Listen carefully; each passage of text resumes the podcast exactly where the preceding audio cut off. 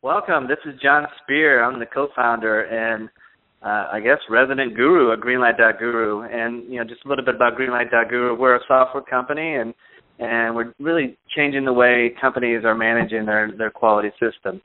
And today we're um, we're we've been doing a the, the global medical device podcast now for for a while, and uh, today we're going to shift gears a little bit and and um, try to make our content a little bit more conversational and, and a little bit more informational uh, for you, the listener. Today, I do have with me uh, familiar guests on our podcast. I have Mike Drues. Mike is is a prolific speaker and consultant to the medical device industry, as well as being the president of Vascular Sciences. Mike, how are you doing today? I'm well, John. Thank you, and nice to be with you in, in the audience again today. Well, Mike, you know, you and I um, were talking a few minutes ago, and, and we decided to, to bring this conversation that you and I were having uh, and, and into this podcast. And the topic loosely today is, is risk management. And, and as you and I both know, uh, people talk for days about risk management, and we're going to kind of try to narrow that down a little bit, maybe do a little bit of an introduction into the topic and, and look at it from a perspective of maybe a regulatory affairs uh, side of view, but also from from a product developer's point of view as well, and and uh, you know try to make some sense of this topic risk. Does that sound good? I think that sounds great. And for the benefit of the audience, I think there's two things that we wanted to highlight in this short podcast. Uh, one is uh, just a couple quick examples of some of the tools that people use for risk management. Um, and the second is how sometimes uh, things like um, risk management is, uh, is, is diametrically opposed to what we want to do from a product liability perspective, especially when it comes to risks associated with on versus off-label use of a medical device. So, John, why don't you start us off by talking a little bit about some of the different tools that people can use, and then we'll sure. talk about the uh, on versus off-label use liabilities. Sure. I mean, I, think it's probably no secret today if if you're uh, if you're in the med device industry, you've probably if you haven't heard of this, um, I'll be real surprised. But there is a standard that uh, we should all be very familiar with, and that standard is ISO 14971. And you know, so so first of all, that this needs to become your framework uh, for your risk management process. Uh, there are a couple of versions out there, of course. Uh, there's the 2007 version, uh, which for the most part is is, uh, is the way the, the the world is the medical device world is is aligned from a risk management standpoint. There is a 2012 version which is accepted in Europe, and theoretically the only differences are there, there's a couple of annexes in the 2012 version uh, that historically have been informative, but you know from a European standpoint are now um, supposedly now required. But you should be familiar with both of those, especially if you have products going into both the U.S., Canada, Europe, and and abroad. So um, but aside from that, I mean, there are a couple other tools or documents or information that you should be aware of. Um, in addition to the 14971, there is a a, um, a guidance document for that standard. It's called ISO TR 24971. Yeah, it's not free, but it's probably worth the, the few or the couple hundred dollars investment. And then aside from that, there are other tools, things like FMEA and fault tree, hazard analysis, and so on, it can it can be very very confusing. So hopefully today we start to shed a little bit of light on some of the pros and cons of some of these different approaches and and um, and some of the tools that you can use to, to capture your risk management activity. Well, John, that was a great overview of uh, some of the, the, the general tools. Um, and let me share with you uh, a scenario that I was involved with recently, um, and you can talk about how uh, these are addressed in, in any of those documents, if at all. Uh, but recently, I was invited to facilitate a brainstorming session in a large medical device uh, company um, where we were essentially um, ticking off all of the risks associated with this new medical device that the company was was developing. And uh, so we were doing essentially an engineering engineering brainstorming session, and people were were listing off all of the risks that they could think of associated with the on-label use of this particular medical device. And then the topic of risks associated with the off-label use of the device uh, came up. And as soon as that happened, the ranking person in the room, a, uh, uh, a senior VP, said that this meeting is over. Don't let the door hit you into you know what on the way out. Um, I'm I'm wondering. I'm going to leave this as a rhetorical question for you, John, but for the audience, why do you think he said that? And then, John, the question to you would be, um, what in the documents that you just referred to distinguishes risk from um, an on versus off-label use, if anything? Um, Mike, you, you always ask these loaded questions, and um, I'm I'm going to do my best in this conversation that you and I have today uh, to not give the cliche answer of it depends. Um, the uh, hopefully we can provide some tidbits and some useful information. But um, your your story is interesting to me because it reminds me back uh, to a prior life where where we were involved with a stent product. And Mike, you're familiar with stents, I'm sure, right? Yep. And and uh, once upon a time, uh, the well, as you know, getting a, a stent for a vascular uh, or a coronary indication is is a little bit more difficult than a stent for a biliary indication. Um, but once upon a time, the every stent company in the world would would release their product as a biliary stent uh, first, knowing that anybody who was going to buy that product was going to use it for coronary or some sort of vascular indication. I'm, I'm sure you probably were involved in scenarios or, or aware of that situation. It's probably about, uh, gosh, probably about 15 years ago. Do you remember when when that craze was was in the market? I I uh I, I have no knowledge of any conversations along those lines.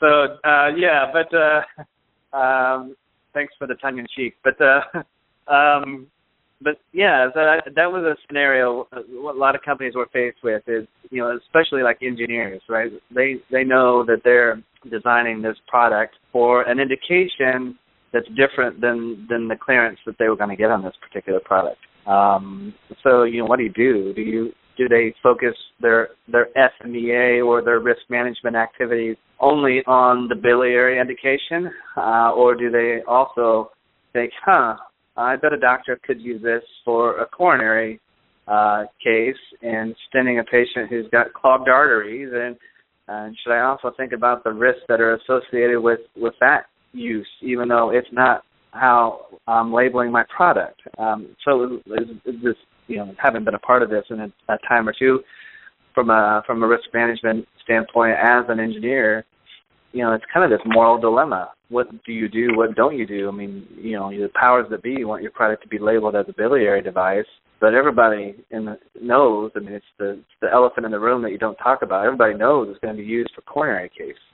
Well, John, for the benefit of the audience, for those that uh, are not quite as uh, have not been playing this game quite as long as you and I have, uh, let me just briefly explain the reason why my friend, the senior VP, ended the meeting uh, when the topic of off-label use came up is simply because, from a product liability perspective, if an opposing counsel can show, and I've been involved in a couple of uh, uh, expert testimony uh, cases like this, if the opposing counsel can show that the manufacturer knew or should have known, or as my attorney friends like to say, was thinking about a risk associated with a particular product that they did not adequately mitigate, then you can actually be held to a higher level of liability than if you cannot.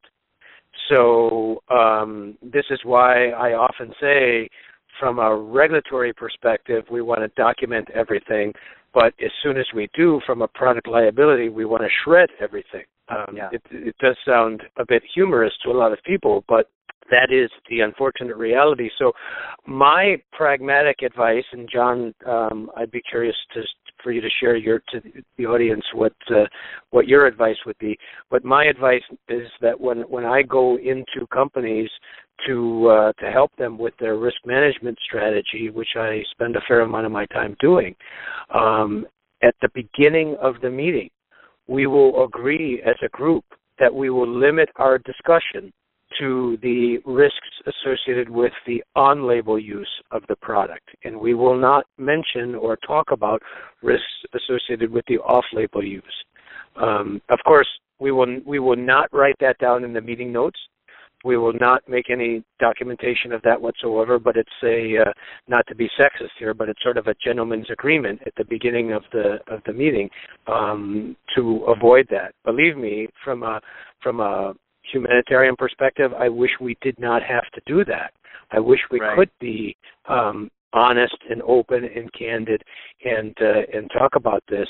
Um, but but John, in a similar situation, uh, how would you advise the audience to handle a, a situation like that? Well, I mean, it's it's uh, it's certainly one of those delicate topics, and and it's one of those things where you know, hopefully, I mean, I'm not naive to think that there won't be another uh, product uh, um, case where, you know, the, the the the product that we're designing is really intended for a a much more stringent uh, regulatory classification and, and uh, type of indication for use, and that somehow or another I'm going to try to find a quote loophole to bring a product to market with a lesser indication for use that I know um, physicians are going to use off-label. I mean, I suspect that that's probably happening in a number of, of other areas today as well. But it's it's um, you you raise a really good point. I think regardless of of what um, you do or do not cover during your your risk management discussions on in your teams,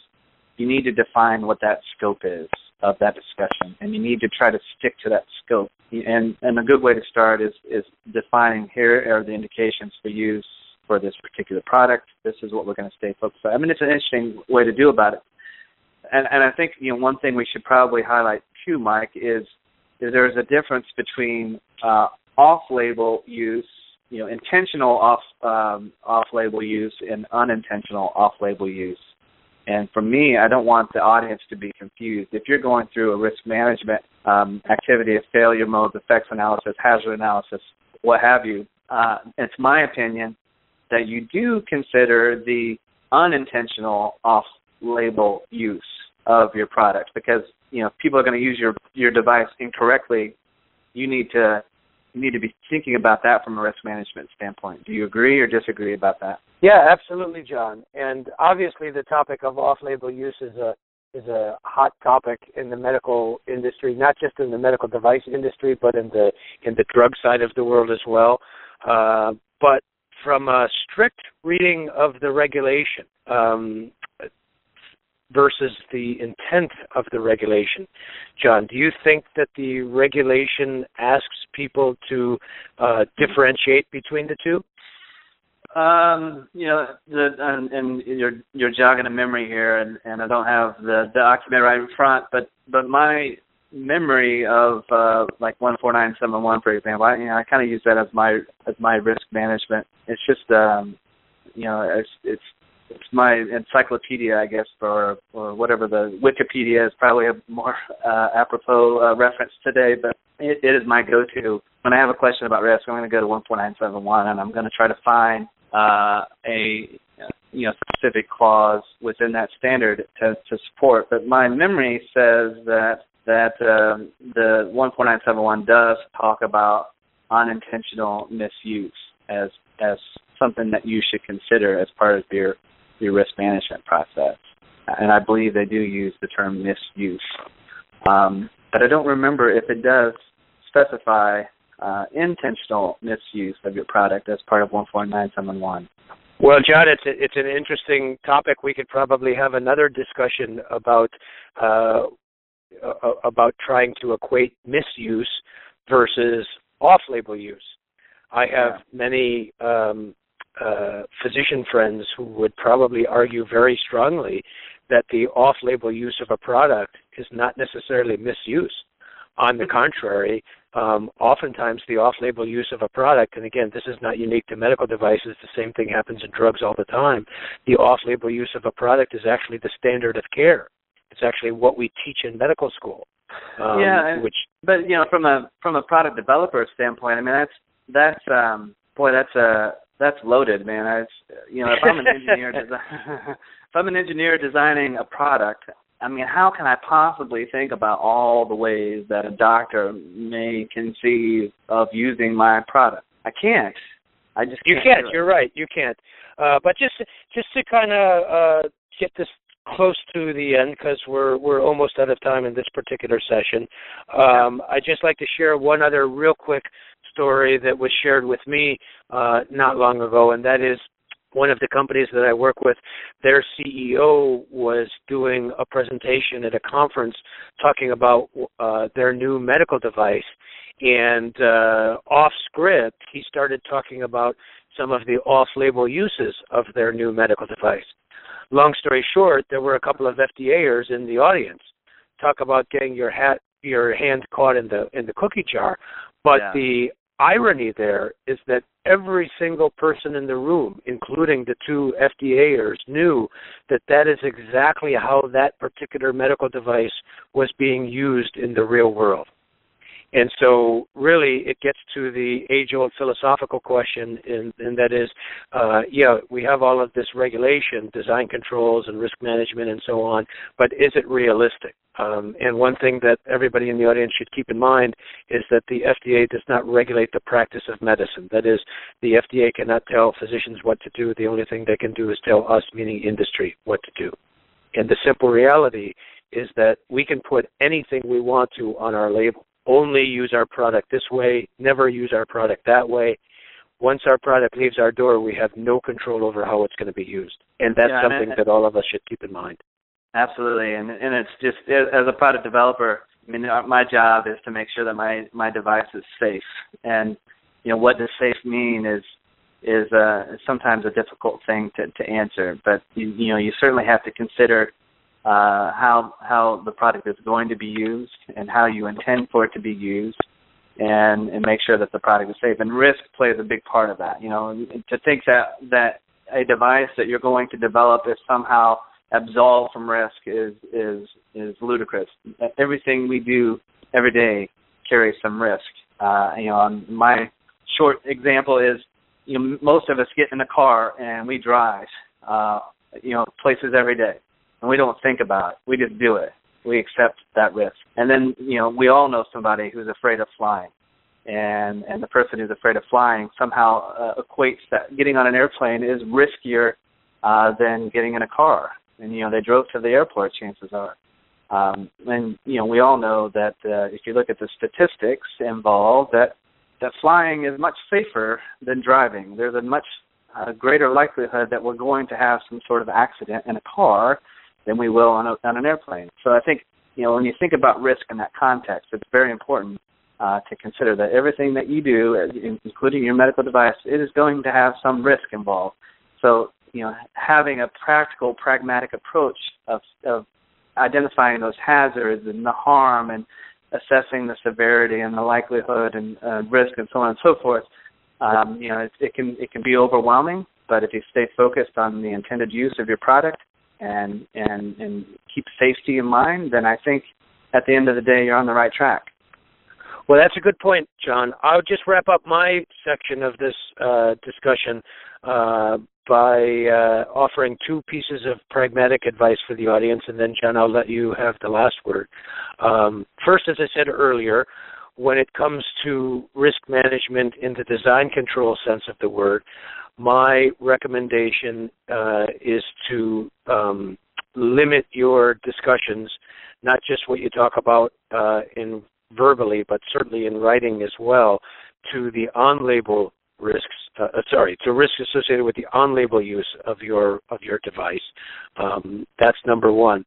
Uh, the other piece of pragmatic advice that I would like to offer the audience is more from a regulatory submission perspective, because I spend a lot of my time doing developing regulatory strategies and uh, presenting and defending regulatory submissions.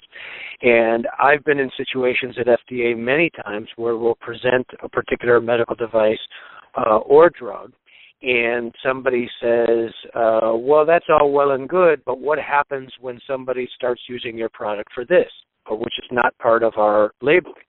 And I will simply reply, "Well, that is not uh, currently indicated under our labeling, and uh, therefore we, you know, we we we don't have any information on that. And usually that's enough to make the uh, the, the reviewer's question go away.